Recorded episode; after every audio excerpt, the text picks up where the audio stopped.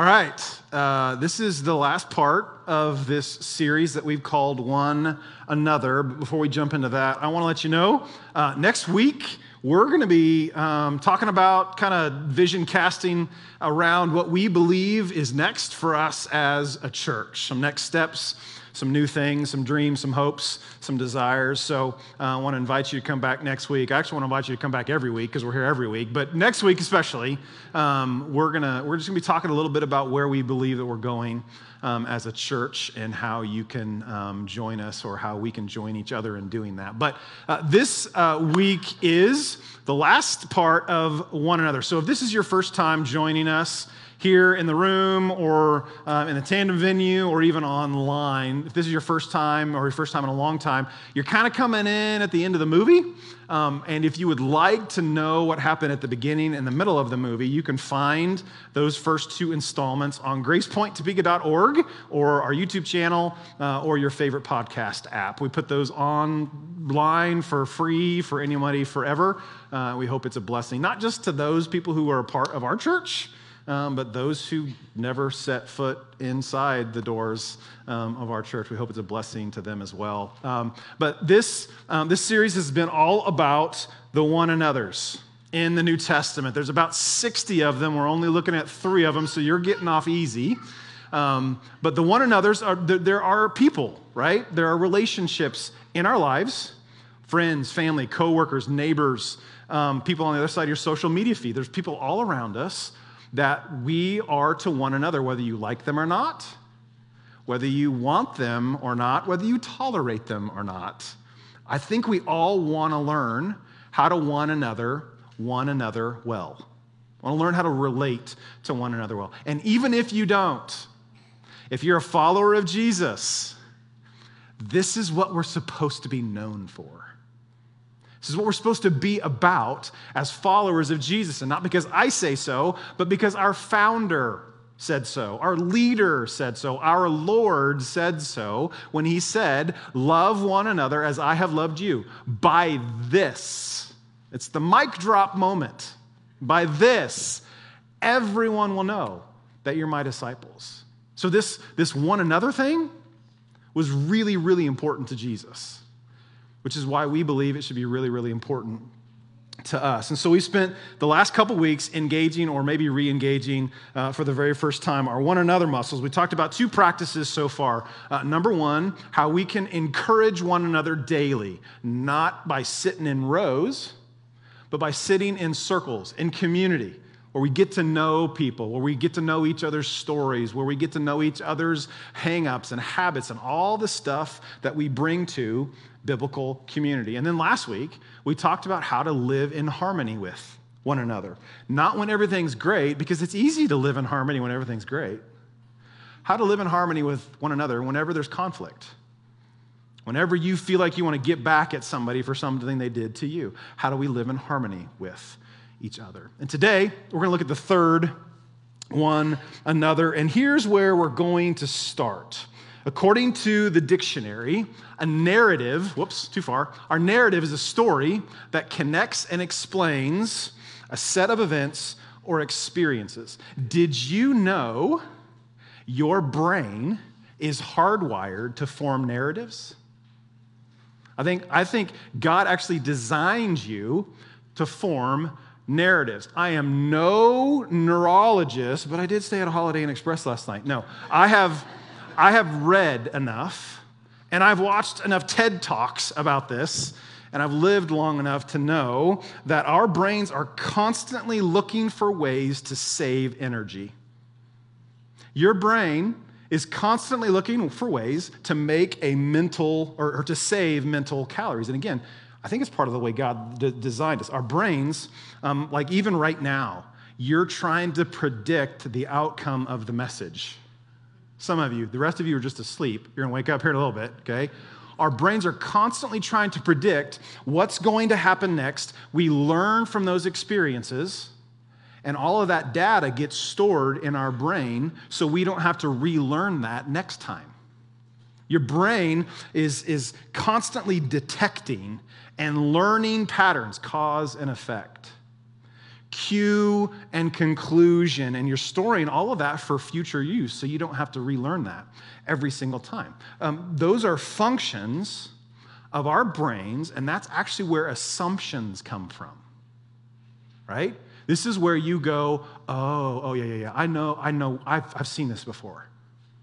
Ah, I've heard, I've had a conversation like this before. Yeah, I've met somebody like that before. I know exactly what they're like. It's where our assumptions come for. It's why you like cute, cuddly dogs, but the bigger, slobbier, meaner ones, you have a different narrative for.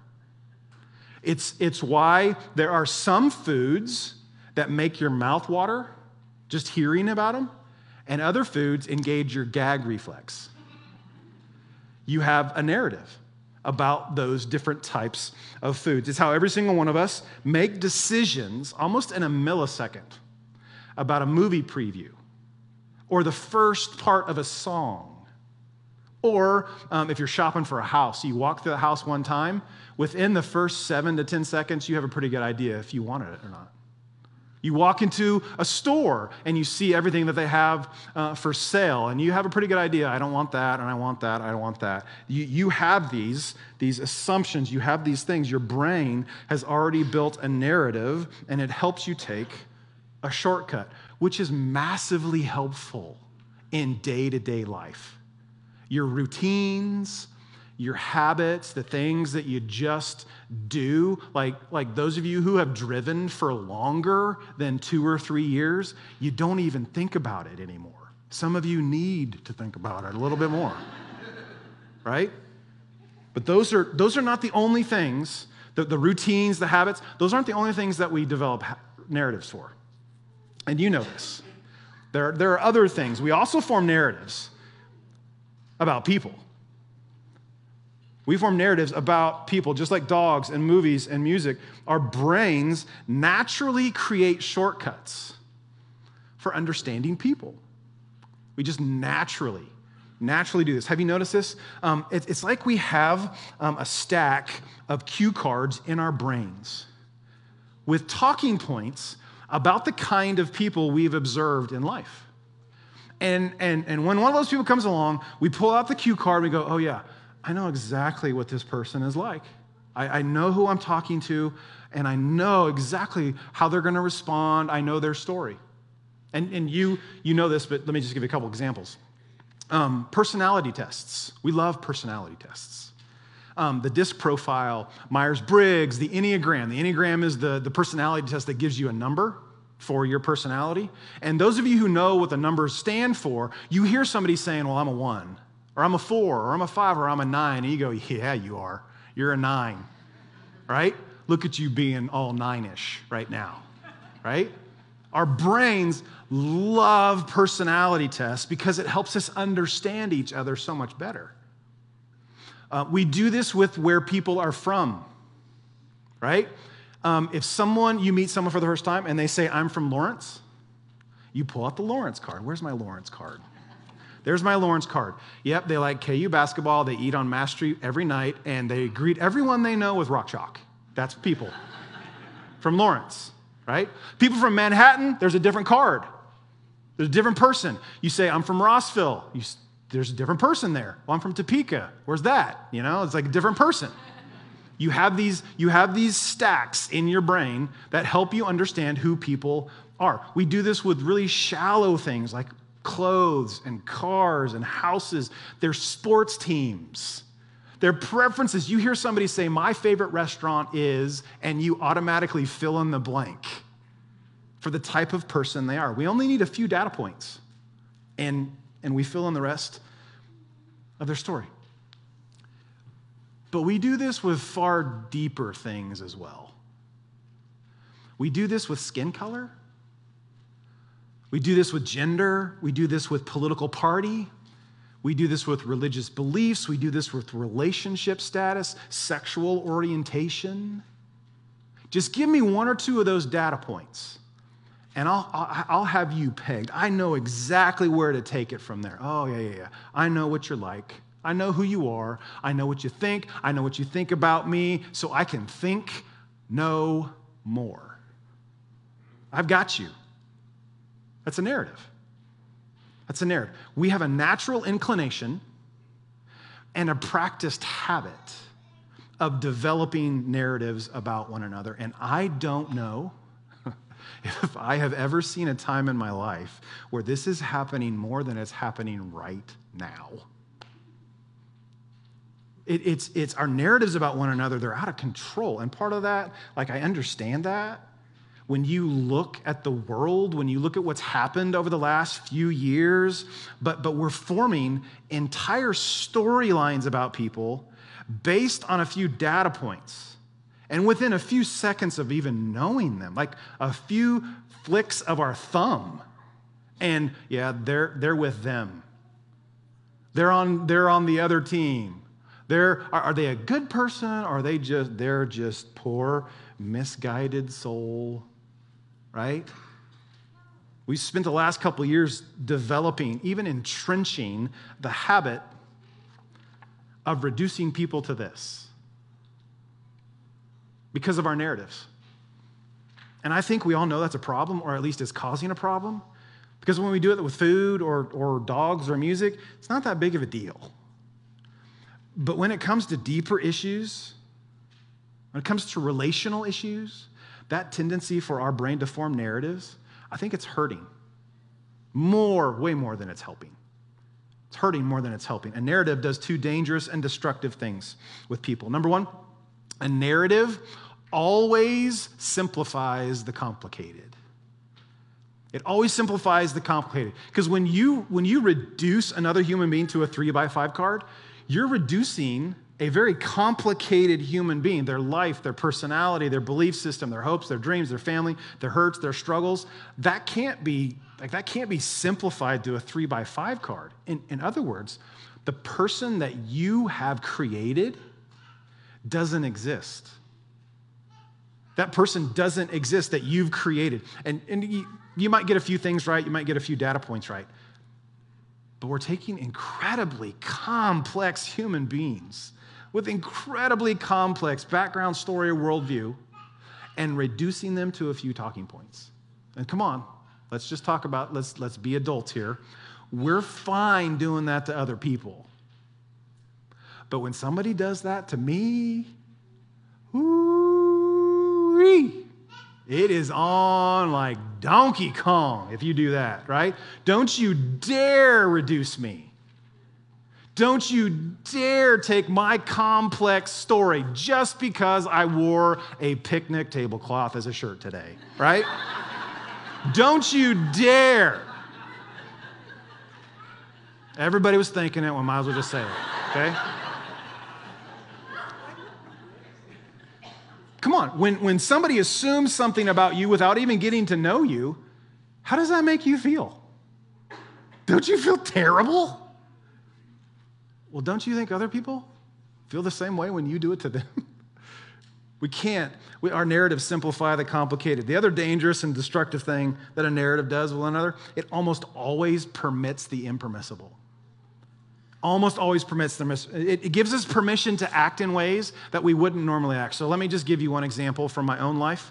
Um, and this is just confession time from Pastor Tim, okay? A few years ago, our doorbell rang on a random Saturday, and it was the Jehovah's Witnesses canvassing our neighborhood. And Jana actually answered the door um, and started talking to them. I was downstairs in the basement. I don't know what I was doing, um, but and I don't I don't remember if there was something going on that I was already cranky, but I was cranky, okay? I don't know if they woke me up from a nap or whatever, but my brain had a narrative already built about Jehovah's Witnesses. And here's how it went they obviously don't have anything better to do on a Saturday. Um, why can't they leave us alone? Because it wasn't the first time, right? Who still goes door to door? All this stuff that I'm, I'm just listing all of these things.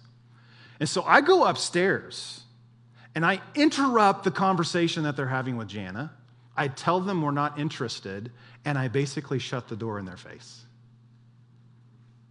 Not my best moment, not my proudest moment. Now, if you would have asked me earlier in the day, Pastor Tim, if someone comes to your door today Do you think you should be rude and angry and shut the door in their face? I would have said, no, absolutely not. I hate being treated like that. Why would I treat somebody else like that? But my narrative allowed me to do something that I would never normally do. It permitted the impermissible. It's what narratives do. They give us permission to exempt someone from the love one another list. They give us permission to disrespect, to insult, to ignore, to exclude, to mock, to deride, to devalue, abandon, neglect, attack, rob, excommunicate, disqualify, pass over, slander, vilify, and if you read history, it gives us permission to start war. This is what narratives do to families. This is what narratives do to friends, to coworkers. It's what it's doing to churches and communities. It's what narratives are doing to our country. It's what narratives do. We're reducing people to a card, putting them in categories, and in the process, we're devaluing them. And every single one of us, the pastor included, has been the victim and the perpetrator of one of those words on the screen. So I just think we need to wake up to the fact that we have a narrative problem. We have a narrative problem. And if you'll allow me, shocker, I know, I'd like to suggest an alternative. I'd like to suggest a different way, an, an alternative modeled by Jesus that we can start doing right now, today. It's a practice you can teach your kids. It's a practice if you're, if you're a business owner, you can teach this to your employees. It's a practice that you can easily implement that has the potential to break the narratives in our culture and release something far more healthy and far more glorifying to God which should be our aim. And if you're a Jesus follower, this is doubly important because as long as we join in with our culture, as long as we join in with where our brains take us in this narrative forming habit, we will never be known for what our Savior wants us to be known for. It's impossible it's impossible to love one another the way Jesus has loved us while having a narrative driven approach to the people in our lives. I just think it's impossible. So, just for a moment, I would like to point you to how Jesus is described in the gospel narratives. Even a casual reader of the gospels will quickly see Jesus had a very peculiar habit. It was a habit that made him famous in some circles and infamous in other circles. It was a, a narrative breaking habit. So, a couple examples. Um, you've heard the story of Zacchaeus, right? Many of you know the story of Zacchaeus. If you grew up in church, you know the story of Zacchaeus. You might even know his song. He has a song, right? Zacchaeus is a tax collector, a Jew that worked for Rome. So, not only was he a traitor, he was lining his pockets by overcharging his own people. And one day, Jesus walks into his hometown, and Zach wants to see what all the buzz is about. So he climbs up in the tree for the Lord he wanted to see. And every single person that knew Zacchaeus in Jericho knew the narrative. They could, they could have pulled out the card and read it verbatim. Here it is Zacchaeus is a traitor. He's no, character, no soul, no conscience. He's going to die clutching the money he's extorted from us because we're Jews. We're chosen, righteous people of God, and we despise people like him. And here comes Jesus. He's a holy, he's a righteous man. And, and if Zacchaeus even gives him so much of a peep, Jesus is going to tell him in no uncertain terms he has no part with us, no part with God, and the only thing he has coming his way is judgment. That's on the Zacchaeus card. That's who he is. and before they even realize what happens, Jesus comes by this tree that he's in. He looks up.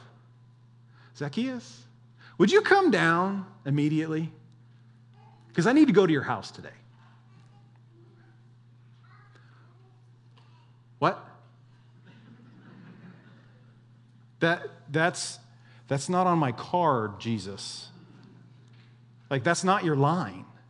That's, that's a sign of friendship. That's a sign of acceptance.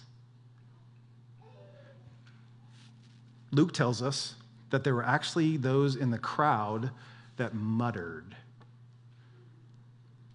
It, it, it, seemed like everybody knew the narrative except Jesus. Have you thought about this before? Jesus' response to Zacchaeus not only changed Zacchaeus' life, Jesus' response to Zacchaeus changed the people who he had cheated. He gave back. He gave it back. And if I if I robbed anybody, I'll pay him four times. It didn't just change Zacchaeus' life, it changed an entire community's life. It changed some of the lives of the people that were muttering. Because he responded, not to, not to a narrative, to something else. What about the woman caught in adultery? Literally caught in the act. Dragged out into the street, they're preparing to stone her, and Jesus comes by. It's another situation in which everybody knew the narrative. Anybody could have pulled out the card, read it to you. This woman's a sinner. She deserves what's coming. These religious leaders are going to do the right thing. This is what the law says. We can't tolerate this kind of behavior. And Jesus is a religious leader. He agrees with the law, so surely he'll agree with us. And before they could get through their narrative, Jesus kneels down and starts writing in the dirt. I would love, that's one of the questions I'm going to ask him when I see him face to face. What were you writing in the dirt that day? I would love to know what he was writing in the dirt. And then he stands up, and his famous reply Woman, or no, no, let any one of you who is without sin be the first to throw a stone at her. And again, everybody in the audience is going, What? That, that's not your line. That's not a part of the narrative. Jesus, you heard what she did. You know the law. There's no thinking required here. It's cut and dry. But that's how he responded. That's how he responded. And then one by one, from the oldest to the youngest, they leave until it's just the two of them. And Jesus says, Woman, does no one condemn you? No? Well, neither do I. Go and leave your life of sin. Everyone knew the narrative, except Jesus. And that's just two stories. We, we could talk about the, the man with leprosy who Jesus should have sent away from his presence, but actually laid his hands on him and healed him. We could talk about the Roman centurion whom Jesus should have hated as a soldier of Rome, but instead healed a member of his household. We could talk about the prostitute Jesus should have kicked out of the house and never allowed to touch him, but instead he allowed her to wash his feet. There's just story after story after story where everybody in, in, in, the room, everybody around knew the, the narrative of each of those situations, except for Jesus. Or maybe he wasn't interested in their narrative. Maybe he was interested in something else. Maybe Jesus saw people differently. Maybe he saw them like a shepherd sees his sheep Right? We're, often, we're often told that, that Jesus is the good shepherd who knows his sheep. A good shepherd knows not just about his each individual sheep, he knows the sheep's name. He knows there's a story to each sheep. So this, this one, this sheep right here, this name, his name's Q-tip. And got the floppy little ear, really skittish whenever we go out in public. This one over here, this fluff ball, um, his leg is a little gimpy because of a wolf attack. It's a crazy story. I'll tell you about it one day. This one, this one right here is Chops because we almost ate her one night. But we're not going to eat you anymore, are we? No, we're not. Right? A good shepherd knows the sheep, which is why when one wanders off, he leaves the 99 behind. Because it's not just a sheep, there's a story, there's a name, there's a history behind it. Do you know why Jesus treats people differently? Because he sees people differently. He doesn't see a narrative, he sees a name. Did you know Jesus doesn't see your narrative? He sees your name. Did you, did you know that, that He knows why you're so quirky? He knows what brings you to life. He knows all the ways you're beautiful, all the ways you're broken. He, ha- he, he has the, the numbers of your hair numbered. He knew you in your mother's womb. And you're fearfully and wonderfully made. Jesus knew you before you were ever even born. The same is true of everybody you know. They're not just narratives. They're not just narratives to Jesus, they're names, they're candidates for the mind blowing, history changing, eternity giving grace of God. That's what Jesus sees. And when we see people the way Jesus sees people, come on, when we see people the way Jesus sees people, we'll treat them the way Jesus treats them. It's as simple as taking our narratives and trading them in for names. And if we do, when we do, it tends to keep us from simplifying the complicated and permitting the impermissible. It tends to keep us from do that. So if you're up for it, I'd just like for you to pick a person in your life or a group of people in your life for whom you've created a narrative. Or maybe you've bought a narrative that our culture has sold you. And to start to break apart the narrative that you have about them and trade it in for their name. It's, it, it's, it's as practical starting today, in my humble opinion. If you want to start seeing people the way Jesus sees them, get to know someone's story. Just get to know someone's story. Because the moment you hear someone's story is the moment it stops being simple, right?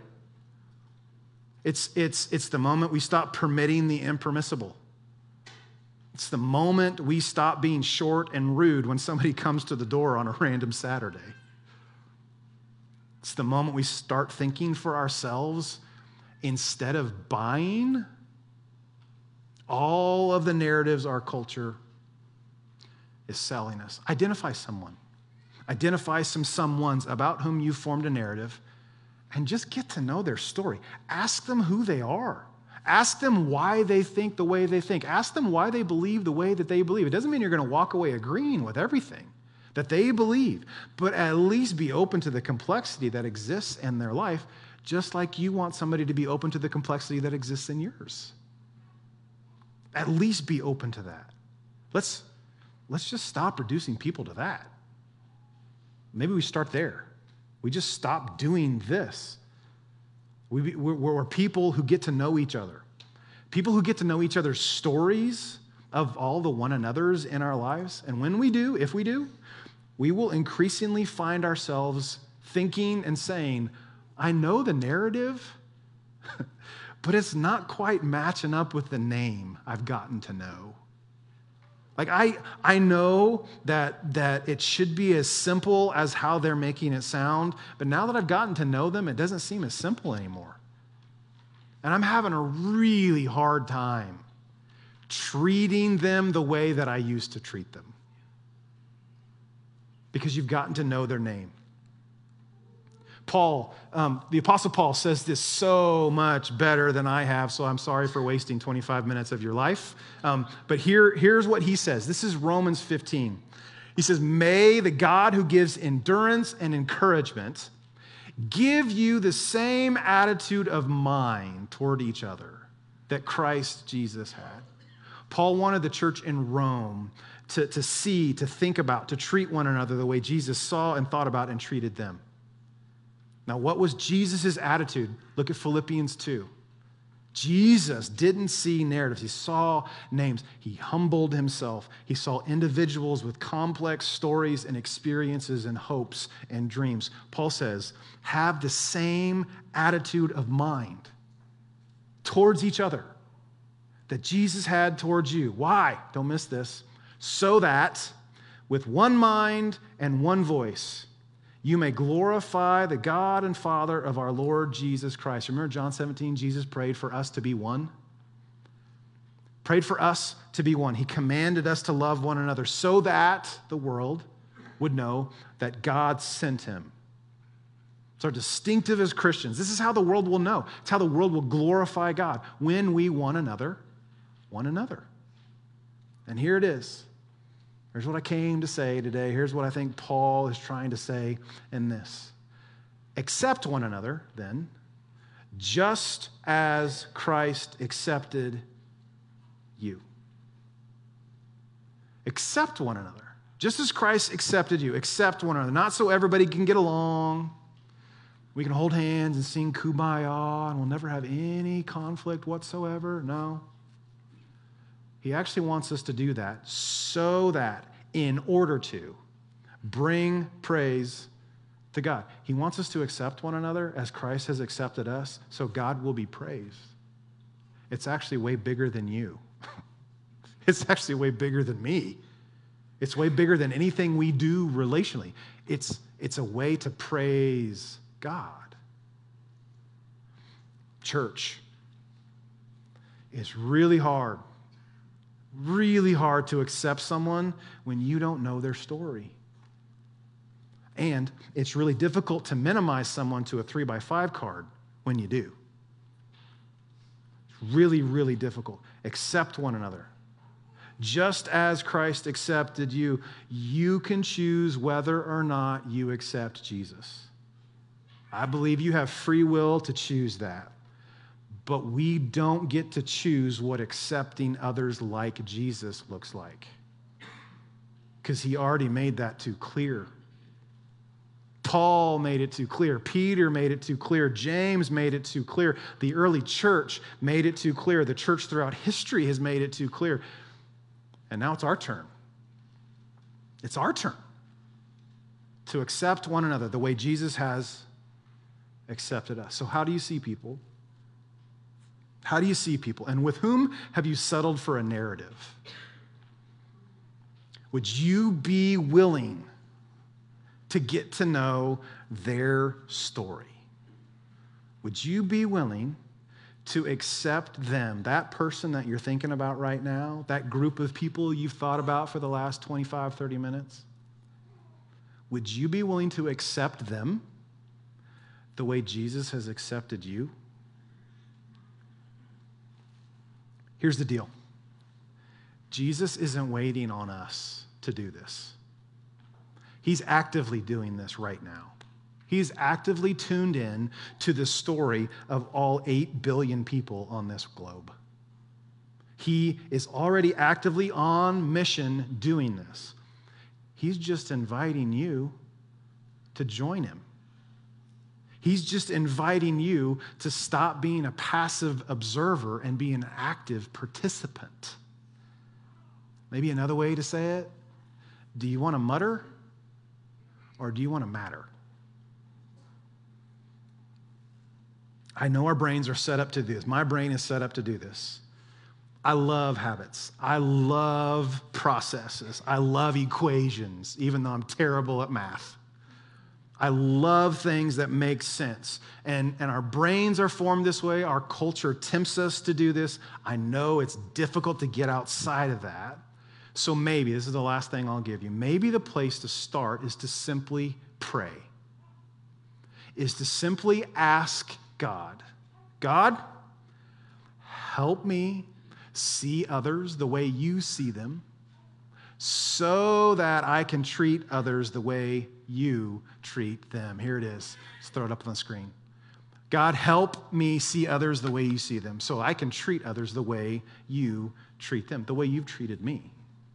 Maybe that's, maybe that's the first step is, is to pray that prayer. And I'm going to tell you right now, I was reminded this week, that is a dangerous, dangerous prayer because God will answer it and it'll start messing with you I've experienced this. Some of you have experienced this.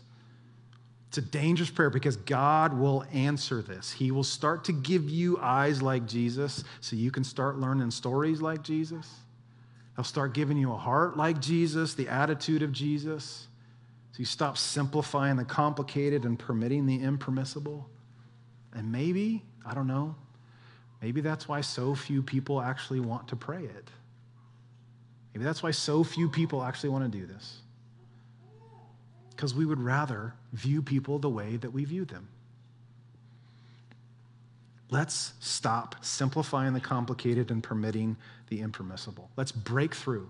Let's give up our narratives for something better, for something more glorifying to God, and something better when it comes to one anothering one another. Let's encourage one another. Let's live in harmony with one another. Let's accept one another. And then see what God does as we do that. Let me pray for you. And then I got one more thing. Father in heaven, this is just a whole lot easier for me to sit up here and say than it is for me to walk out these doors and do. And so my, my prayer is very simple. For me,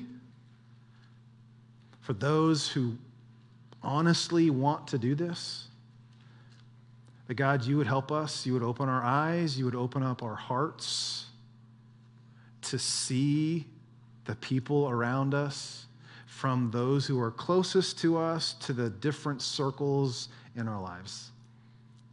Would you help us to see them the way you see them? And then position ourselves to treat them the way that you have treated them. God, this is not for our own good, this is not for our own glory, but for yours. That our obedience would lead to your glory, not our own. That our obedience would lead to goodness, to fruit that lasts. Jesus, help us with this. Jesus, if nobody else does it, there's nobody else, would you help us to accept one another just as you have accepted us through Christ? And I ask it in his name. I ask it in Jesus' name.